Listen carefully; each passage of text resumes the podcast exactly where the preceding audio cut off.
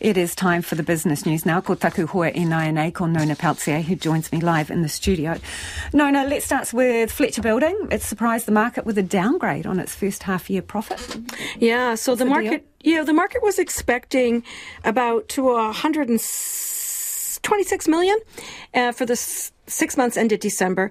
Companies come back and said about 92 million. That compares with 171 million the year earlier.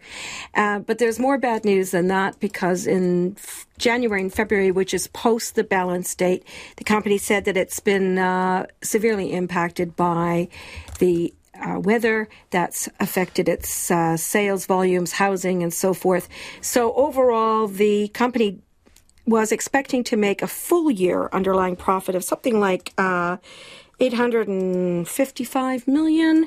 Now they've widened that to say, well, it could be as low as 800 million, and that's a 55 million dollar drop in the where it was sitting before.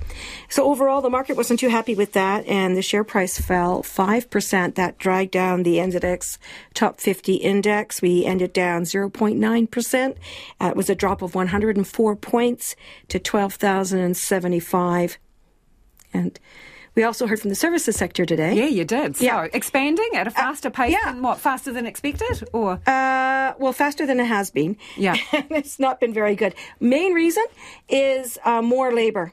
Uh, more labor in the market, so that's eased some of those supply issues that the market had been experiencing with service sector staff and so on. However, there's more negative comments now than there were before. So even though we're in expansion and manufacturing is also expanding, the market uh, commentary is still rather negative and increasingly so. So the New Zealand dollar is steady, not changed really. 63 US cents yep. from where we were before. 91.2 Australian, exactly the same. And 52.3 British pence. Thank you, Nona. Nona Pelletier there with Business News.